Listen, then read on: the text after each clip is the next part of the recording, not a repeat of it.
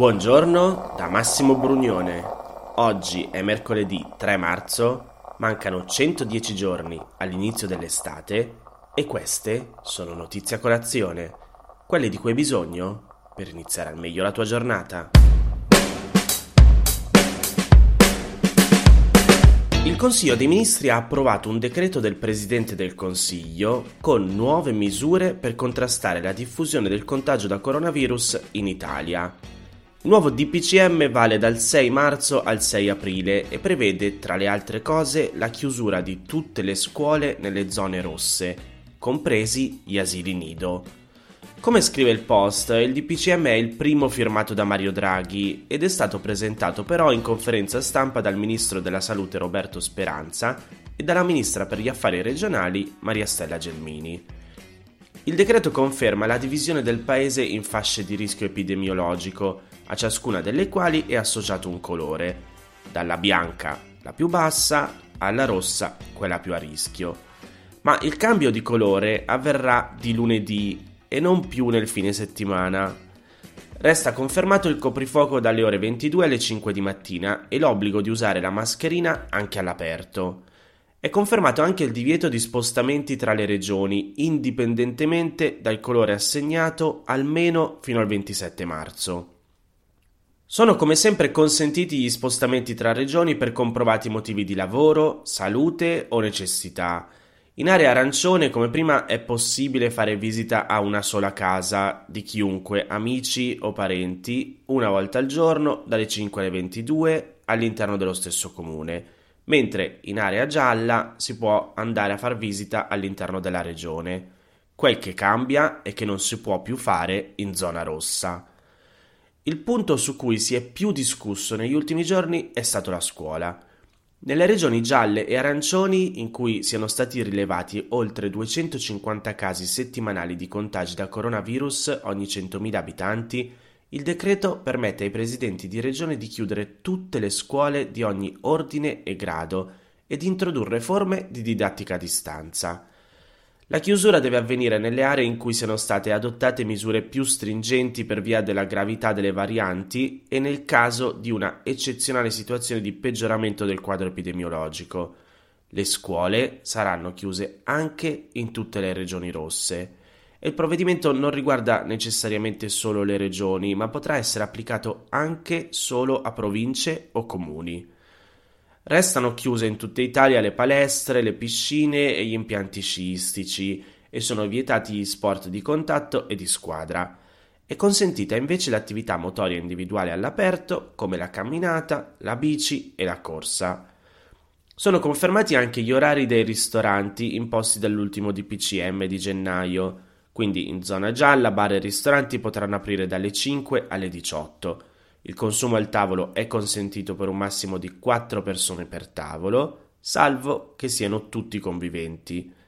Dopo le ore 18 è vietato il consumo di cibi e bevande nei luoghi pubblici e aperti al pubblico, ma i ristoranti potranno restare aperti fino alle 22 per l'asporto, mentre la consegna a domicilio non avrà limiti di orario. In zona arancione e rossa bar e ristoranti non potranno fare servizio al tavolo, ma sarà consentito l'asporto fino alle 18 nei bar e fino alle 22 nei ristoranti. Anche in questo caso, per la consegna a domicilio non ci sono limiti di orario. In zona gialla e arancione tutti i negozi possono restare aperti, mentre nelle zone rosse potranno farlo solo quelli che vendono prodotti considerati essenziali, come farmacie, alimentari, ferramenta. Nelle zone rosse saranno chiusi i servizi alla persona come parrucchieri, barbieri e centri estetici e continuano a essere chiusi in tutta Italia i centri commerciali nel fine settimana.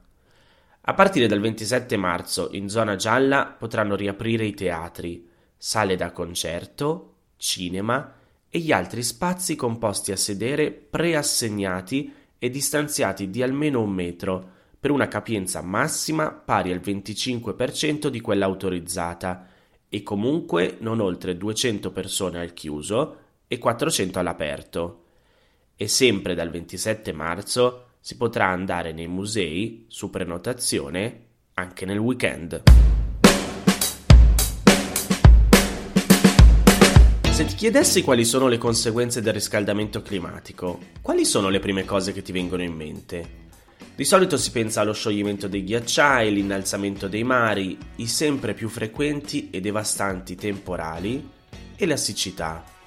Ma, scrive Milena Gabanelli nel suo data room di ieri, l'aumento di anidride carbonica nell'aria sta provocando insidie più nascoste lassù, nell'azzurro dei cieli dove l'umanità si sposta in aereo.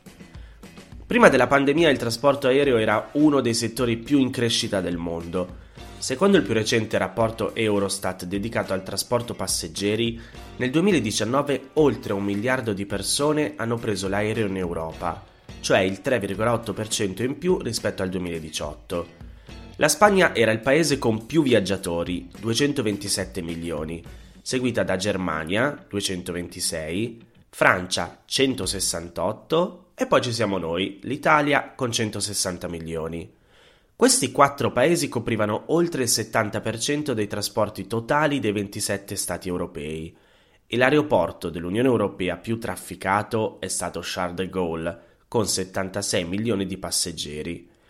I voli all'interno dell'Unione raggiungevano il 50% del totale, l'altra metà era invece verso destinazioni fuori dall'Europa. In particolare rispetto ai 12 mesi precedenti erano aumentati del 24% i viaggi verso l'Australia, del 18% verso le repubbliche asiatiche dell'ex URSS, mentre il subcontinente indiano era l'unica regione a subire una diminuzione di passeggeri europei del meno 8,2%. Nello stesso periodo nel mondo, sono stime ICAO, i passeggeri sono stati 4,5 miliardi, con un aumento del 3,6% rispetto all'anno precedente. C'è un però. Gli aerei restano il mezzo di trasporto più inquinante. Secondo i dati diffusi dall'Air Transport Action Group, il settore dell'aviazione è responsabile del 2% circa delle emissioni di CO2 prodotte dall'attività umana globalmente. Un volo con in media 88 persone a bordo produce 285 grammi di CO2 per ogni passeggero per ogni chilometro percorso. Per fare un confronto, un'auto ne produce 42 per passeggero per chilometro e 8 tonnellate su 10 di tutta la CO2 emessa riguardano tratte lunghe oltre i 1500 km. Secondo uno studio dell'organizzazione indipendente International Council on Clean Transportation, dal 2013 al 2018 l'anidride carbonica rilasciata dai velivoli di ogni tipo è cresciuta del 32%. Solo nel 2018 i 39 milioni di aerei presi in considerazione, inclusi quelli commerciali, eh, hanno emesso nel complesso 918 milioni di tonnellate di diossido di carbonio, cioè pari al 2,4% del totale della CO2 prodotta nel mondo. La prospettiva, scrive la Gabanelli, è che l'inquinamento prodotto dall'aviazione potrebbe triplicare entro il 2050. Uno studio condotto dall'Università di Illinois stima in 100 miliardi di dollari il danno climatico causato dalle emissioni nocive degli aerei nel solo 2018. Non finisce qui. Il boom del traffico aereo negli ultimi vent'anni e l'inquinamento che ne deriva sarebbero una delle cause principali del costante aumento di turbolenze in aria chiara, ovvero fenomeni atmosferici che si verificano quando si incontrano masse d'aria in movimento a velocità molto differenti queste turbolenze, presenti per lo più nell'alta troposfera in cui operano i voli a lunga percorrenza, avvengono in assenza di nubi e sono tra le più pericolose, perché a differenza di quelle che si verificano ai margini dei temporali o dei fronti meteorologici, risultano invisibili ai radar attualmente in uso. Nel 2006 la Federal Aviation Administration ha diffuso uno studio che data i primi segnali di aumento già a partire dagli anni Ottanta, quando si registrava uno 0,3% di incidenti dovuti alle turbulenze ogni milione di partenze, mentre nel 2003 la percentuale aveva raggiunto l'1,7%. Dal 1980 al 2008 i vettori aerei statunitensi hanno avuto 234 incidenti a causa di turbolenze, provocando 298 feriti gravi e 3 morti. Dal 2009 al 2018 i feriti sono stati 340. In generale, due terzi degli incidenti legati alle turbulenze si sono verificati a una distanza pari o superiore a 10.000 metri di altitudine. Se guardiamo il cielo sopra la nostra testa, dal 2015 al 2020 hanno sorvolato lo spazio aereo italiano circa 9 milioni e 839 mila voli commerciali.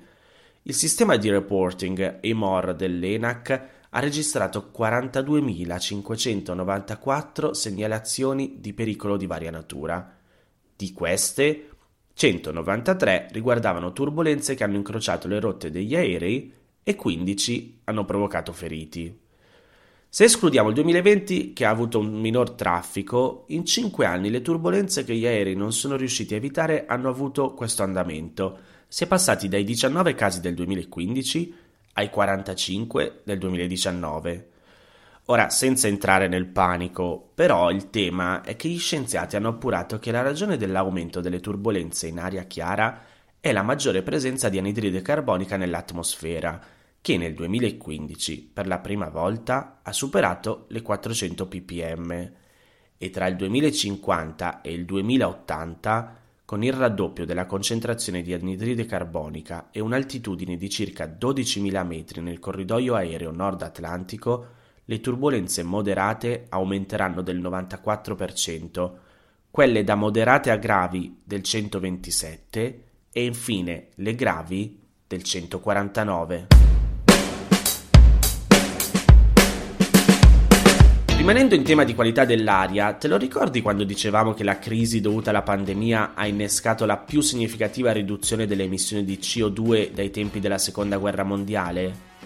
Bene, Wired scrive che in tutto il mondo la riduzione è stata di circa il 6% rispetto agli anni precedenti, ma anche che già a dicembre 2020 i livelli di CO2 hanno superato del 2% quelli del 2019 e l'Agenzia internazionale per l'energia avverte che presto si potrebbero superare i livelli di emissione precedenti alla pandemia se le economie globali non implementeranno efficacemente le politiche energetiche necessarie.